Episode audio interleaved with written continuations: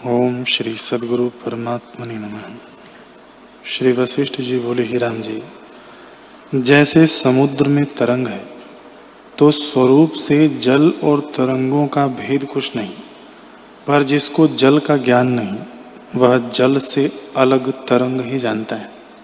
इससे भेद संवित में वैसे ही स्वरूप में सत असत तुल्य वास्तव में कुछ भेद नहीं।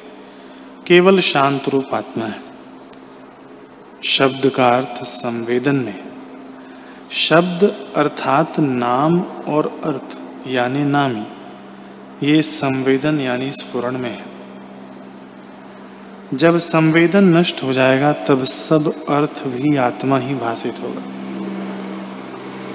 जगत की सत्ता तब तक है जब तक आत्मा का प्रमाद है, और प्रमाद तब तक है जब तक अहम भाव है।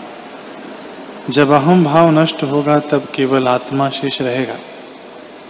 आत्मा शुद्ध, विद्या अविद्या के कार्य से रहित, और कभी अविद्या या माया को स्पर्श नहीं करता।